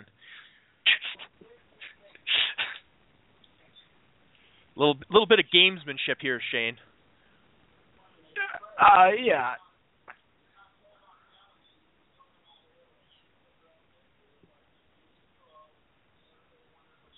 I I want to talk to the Jacksonville owner for hiring this guy. Costner says, hey, "Come on, you, you don't want to come out of this looking like a donkey." I'm gonna I'm gonna incorporate that phrase into my uh, repertoire when I'm talking about teams that do something stupid. They look like a donkey.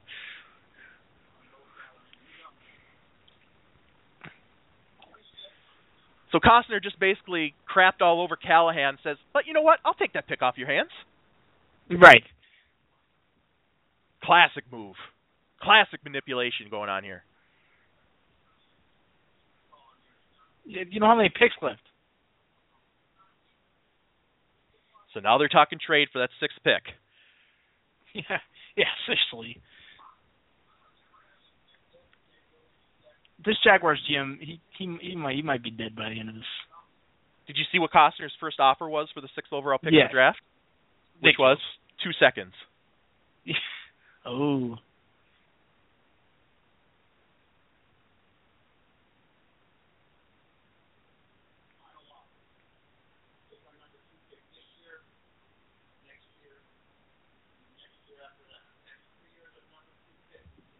Three years, number two picks.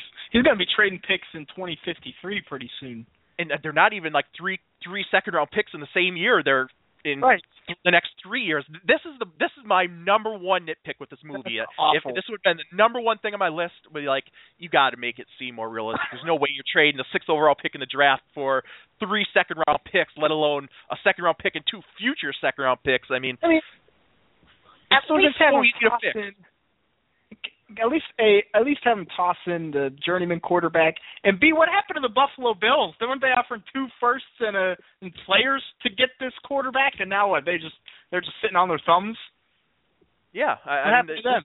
This this is the what this is the moment I have the most difficult time with. And like I said, I'm I'm usually a glass half full type of guy, but this is the one that uh I, I can see that if people are going to criticize this movie, this is definitely a, a spot that is ripe for it.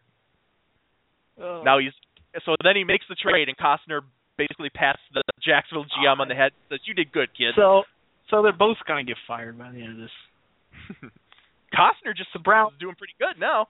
Costner's no, rolling. the Browns have no picks for the next three years. But they got the sixth overall pick. I mean, they got the picks for nothing, but they're get My they got Callahan now, right? yeah, doesn't he? Doesn't, doesn't he stink? We're not done yet, Shane. We're not done yet. and then Denver takes him unexpectedly. So now they're just kind of uh, holding their breath, hoping that Denver doesn't take Callahan at five. And Denis Leary is even more irate than ever. He's saying, "I can't coach a team that doesn't have a future." And Maybe Denis Leary set the whole building on fire. Costner just basically bangs, literally bangs his hand on the table and says, "Hey, just give me a minute here. If you don't like it, I'll quit tomorrow. But just sit back and pay attention, boys. Then, then then his mom's gonna walk in with someone's Daddy's action. working here." I know things other people don't. Oh, Shades ain't happy. he's, he's still he's still wearing the shades. You're a dead man. I, I would love to hear. Was that the director's choice? Was that the actor's choice for the sunglasses? Yes, I, I got to know more about that. We got we got to find out the sunglasses. So now Seattle's sitting there rubbing their hands together. They look like the cat that just ate the canary. They think this could not have worked out any better for us. But then they get a call from Sonny. Trade us the three first round picks back. About to rain on the Seahawks parade. And much to Seattle's dismay, Sonny lets them know that they just traded for that sixth pick, so now they got the spot right ahead of them. And if the Seahawks want the Callahan, they're going to have to deal with Cleveland and Sonny. Wait, Joey, they're going to trade this pick. oh, God. Did I not tell you to buckle up? I, I like. I'm in a glass case of emotion here, Shane. This is a, you gotta it's a roller coaster. This is unreal. So talk us through this here, talk. Talk us through, Shane. I, I want to get your reaction to this now. This is going on. I, so, so wait, you're gonna hold him hostage? the shoe is on the other foot now. This morning, the Seahawks were taking advantage of him. Now he's going to take advantage of the Seahawks. He knows that the fans are all mad at him. He knows that they want, maybe even need Callahan. I think it's pretty obvious that Sonny doesn't like him. He would have taken him number one. But everyone else passed on him because they they're sheep, I guess. See, see that's that's how he wants his number one picks back. All of them, Shane. All of them. All of them to move up one spot. Now he's trying to justify it to the Seattle people, saying, "Hey, you know what? You're you're still equal. You're getting the player you're going to take anyways. You just saved seven million dollars. Your fans are happy. Why wouldn't you make this deal?" So so that means, does that mean Cleveland gets seven? Mm, it could mean that. You want him, Tom. Look at the how Look at Costner go, Shane. This is a maestro. Right. This is some high level stuff we're looking at right here. Six picks gonna be traded fifty eight times in the next five minutes. This is Jimmy Johnson reincarnated. Oh God. And now Costner's kind of turning the screws, let, reminding him how mad the fans are at him, and saying, "Hey, if you don't come Yeah. with Callahan here, they're gonna roast you over the fire." Oh, number 13 split screen. But you know, pretty soon they're going to be writing fire you on the dust on their trucks. That's when you know it's bad. Five minutes left on the Oh. clock. Quad box. Oh my God. Quad box. Does that count as two split screens? Do we have to adjust the total? I don't know. really, really. Then why'd you trade that out of the first? So really, this whole movie could have just been avoided if nothing would have happened at the beginning. Well, if you remember from the beginning of the movie, one of the main motivations for Seattle was they had salary cap issues. So by getting Callahan at six instead of one, they saved seven million dollars, and so they they did get something out of this. I don't know if that was worth three first round picks to save seven million bucks. Cut some slappy already on your roster and make it work, but who are who are we to say, right? Who are we to question these geniuses? Uh oh. Costner wants it all now. He's really he's really turned he's those gonna screws now. more for six. He's going to get about 500 times more for six than he just gave Jacksonville. And he wants a player too, a punt returner, for good measure. Like someone has to put the Jacksonville GM on suicide watch if this goes down. I mean, So Costner just sold a pick that he bought for three second round picks for three first round picks, like three minutes later. I I guess Oh, that's how you want to do it. ridiculous thing. That's a recipe for success. And Seattle realizing that uh, their backs are up against the wall. No, Cleveland wasn't going to take him. I would call his bluff. And we have elation in the Browns war room. Yeah. So do they All get number hell is breaking loose in New York? That Dennis Smith wanted the whole time. Oh, you're you're, you're getting ahead of us, Shane. No, I see. You're, look, you're I can, seeing these pieces I, fall into know how I place. can see. Spoiler alert! I just guessed on that one. Take Trent Richardson. Good job, Cleveland. And he's a little dig there, Denis Leary. Denis Leary now is now getting what he wants as well. Everybody's happy. Costner gets what he wants. Leary gets what he wants. The first round picks are back. Uh, the, the the only guy who's not too happy uh, is the owner of the team. And the Probably Jaguars the owner of the GM. team. The owner of the team's probably all right with this in the end because I mean, really, all he wanted was the attention and the buzz. And I mean, making two trades like this, he's certainly going to get his buzz. He might not be getting Callahan, but Now, so could could a team do this, Scott? Could they trade? Could they trade for a pick and then trade it right back to someone else for more while on the clock? I- don't think so. Just because the teams are smarter than that. If there's a better deal out there, they're going to know it. You know, I mean. But I, I think that's why they made this Jacksonville owner look inexperienced. That like uh, he and the actor did a good job of playing the part. He very much seemed like a guy who could be taken advantage of. That that's the owner that needs to be mad. Who? How'd you hire that guy? Oh, there it is. Bo Callahan finally comes off the board at number six to the Seattle Seahawks.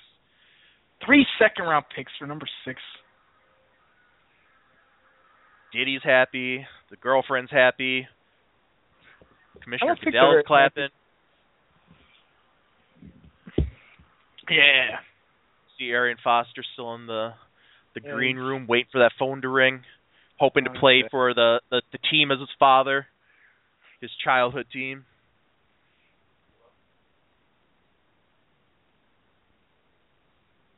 Oh, the phone rings for Arian Foster. There you go. Good job, Aaron. Denis Leary.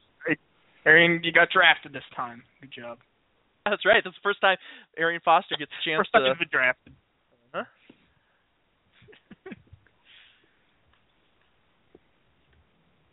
Oh, that that like trade bonanza just Arian, uh, not not a huge uh, display of emotions there from Arian. I don't know about his acting range, but I guess it was sufficient for the uh, for the part.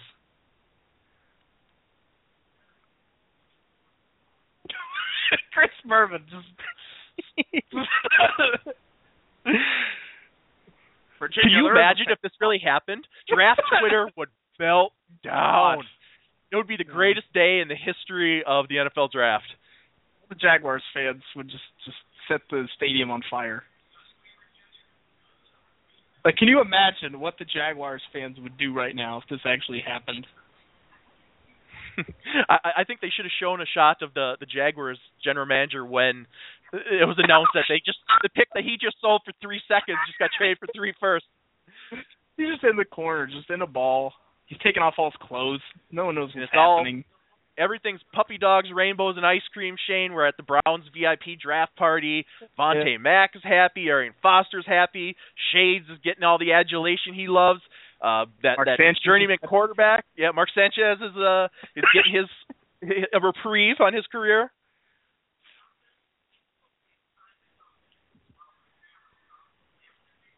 Yeah.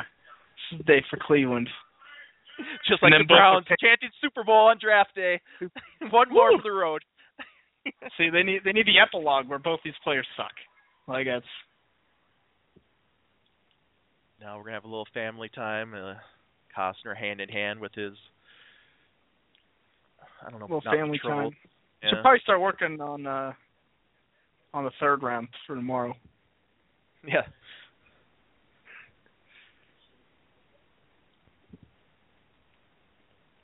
That is a good looking scarf.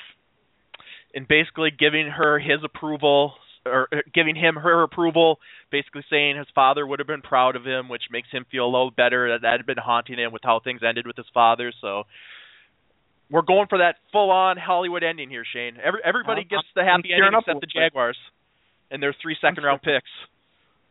yeah, yeah. That's there's just uh the Jacksonville owner has officially sold the team at this point. Turn around.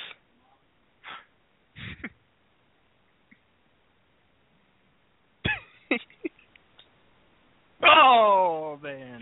I love how it's just kind of a throwaway at the end of the movie. Oh, by the way, we're Oh a baby. yeah. Uh you're gonna be a grandma. I I, did, I actually said that right before the line. I didn't even I, I, this is a scene that co- probably could have uh, hit the cutting room floor. I don't know if this was necessary. Yeah. so happy. What a day, Shane.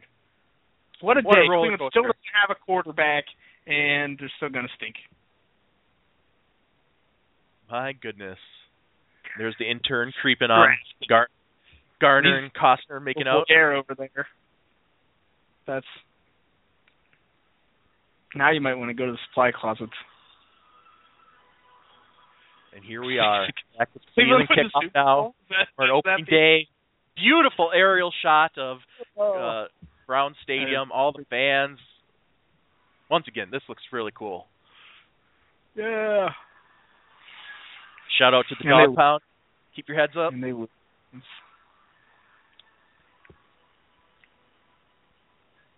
Jim Brown, got to be in there. Bernie Kosar. And Shades. Take your sunglasses off. I respect it. Please. If he committed I- to those I- shades, Shane, Come on. for better or worse, those shades were staying. It's the real Browns. Here we got the Vontae That Mack was- and Arian Foster and the Brian, the quarterback. They're all in the tunnel, getting everybody hyped Matlock up. was in the back there. He, you know, he's not on the team anymore. Hope springs eternal. It's the start of a season. They actually think they got a chance. The season hasn't started yet. I was gonna say it. Bum bum. Yeah. Running onto the field, firewalk, fireworks are going off. That, that's it. So we just just Ooh. assume that they uh, went to three and thirteen. Black. Credits. Little did Oh, they God. know that that two plays in, Brian morphed into the backup quarterback that he was. They went one and fifteen, and everybody got that. exactly, exactly. Like, uh, and we still need a quarterback. So as we watch the credits here, Shane, uh, let me just start off.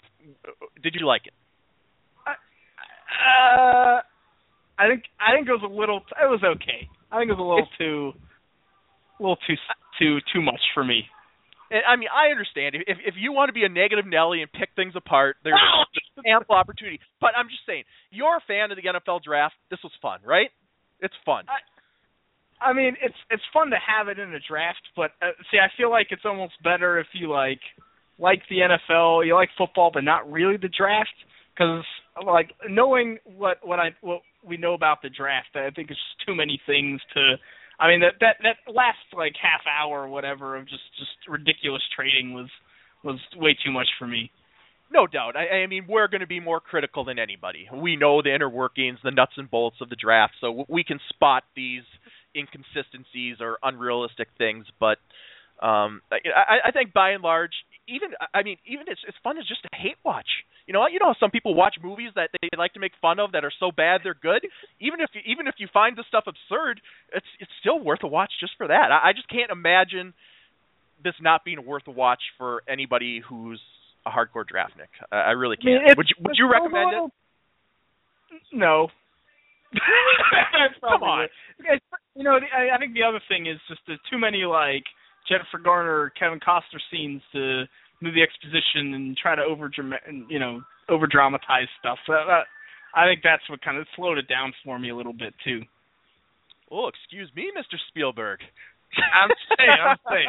No, I mean, I hear, I mean, I it wasn't bad. I don't think it was a horrible movie or or you know the worst movie ever. I think Costner was was really good. I think it's I think it really works for him. Um, he's obviously good in these kind of movies. I think the acting was pretty solid for what it was, but I don't know. It was just This was your first time watching it, so let, let's start. Give me your favorite thing about the movie and your least favorite thing. I, I think Costner's probably my favorite thing.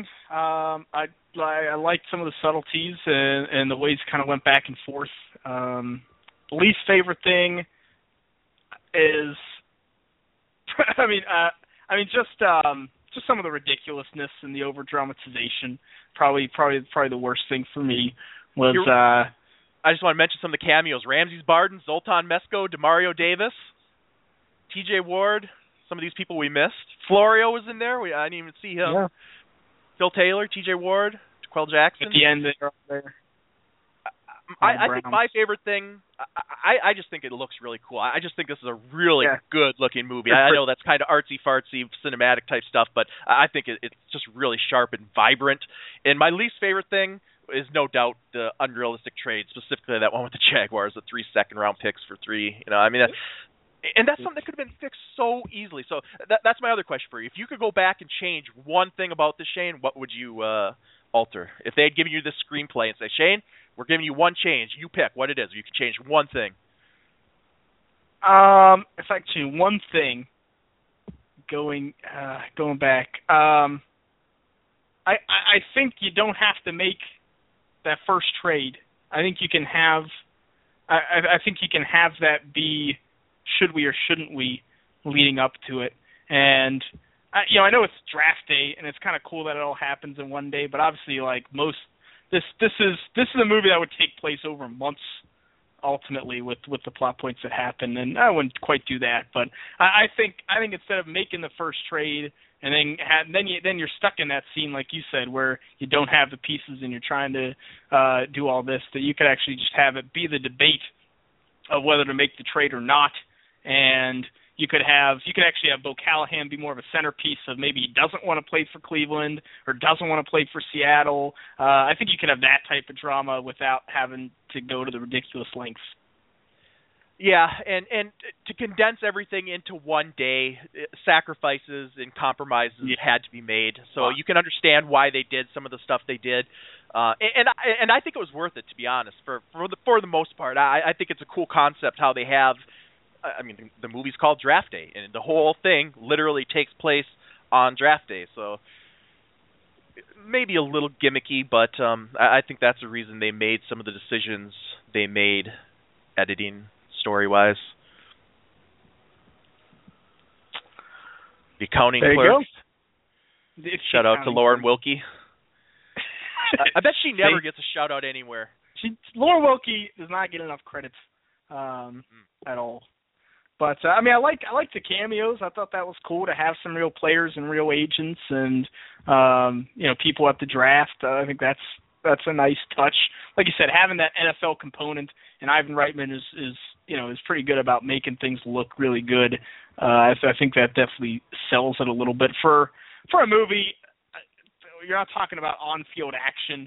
Um, it can be tough to make it look really good. I'm sure that was a struggle to to decide how how to do that and um, but the nice thing with like the NFL and NFL teams, you have all the different colors. You can use those in different yep. ways, going jumping from city to city. Uh, that was pretty cool. And I'm sure that's another area be, to get that NFL involvement. You, they might have had to make some sacrifices in one area, or another, but but I don't know what the cost was, but I think it was worth it because uh, you have to have the logos, you have to have the colors. Uh, I mean, having that that kind of NFL seal of approval on this flick really takes it to another level. I mean, without that, can you imagine if this was just some random team if it was the the Los Angeles Sharks or something? I mean, let's just say I, I would have been a lot more critical if that had been the case. Uh, yeah, I know. I, yeah, I, I don't think it would have would have flown. I don't. I don't think it would have happened in that case. That they kind of needed this, but like I said, I think I think the acting was good. Maybe a little, maybe maybe pushed in a little bit, uh, but um, I don't know. It's fine. Ho- hopefully you enjoy the commentary when you watch it. What a you know, when you watch it, you can just put this over. what a ringing endorsement. They should put that on the DVD. For Shane P. Hallam, Draft TV, quote, it's fine. it's fine. Well, I mean, if like, nothing I'm, else, I'm like call you said, if, if if you don't like the movie, hopefully they can listen to this commentary along with it, and uh, and, and it'll increase your enjoyment a little bit. So, uh, so Shane, that's it. Credits. That's movie it. over hopefully everybody enjoyed that. I, I liked it. It was, it was as fun as I thought it was gonna it was gonna be. You know, who knows? Maybe down the line, if this is received well, we can do it with some other uh football movie. Uh Rudy's out there. I'd certainly be game for that. There's plenty of football movies. Friday Night Lights, uh, Varsity Blues. We could make this an ongoing series, Shane. Yeah, I, we could do it, and I probably haven't seen half of the movies, so it, it will keep the same theme going hit us up on Twitter. Let us know how you like this, and if so, what movie would you like to hear us do next? Maybe it would be a, uh, something we could do in the summer during the off season here, Shane. So, uh, so with that, we're gonna call it a show. Uh, for anybody that's still listening, two hours later, I hope somebody's still listening. We had fun, if nothing else. It might have been for our own benefit, but uh, we're gonna call it a show. Thank you so much for listening. And uh, as that, as as that, there are there are just moments left until the 2015 NFL Draft. We're actually recording this on Draft Day. Maybe we'll make this a uh, an annual tradition. But uh, I want to tell everybody enjoy the draft, and here we go.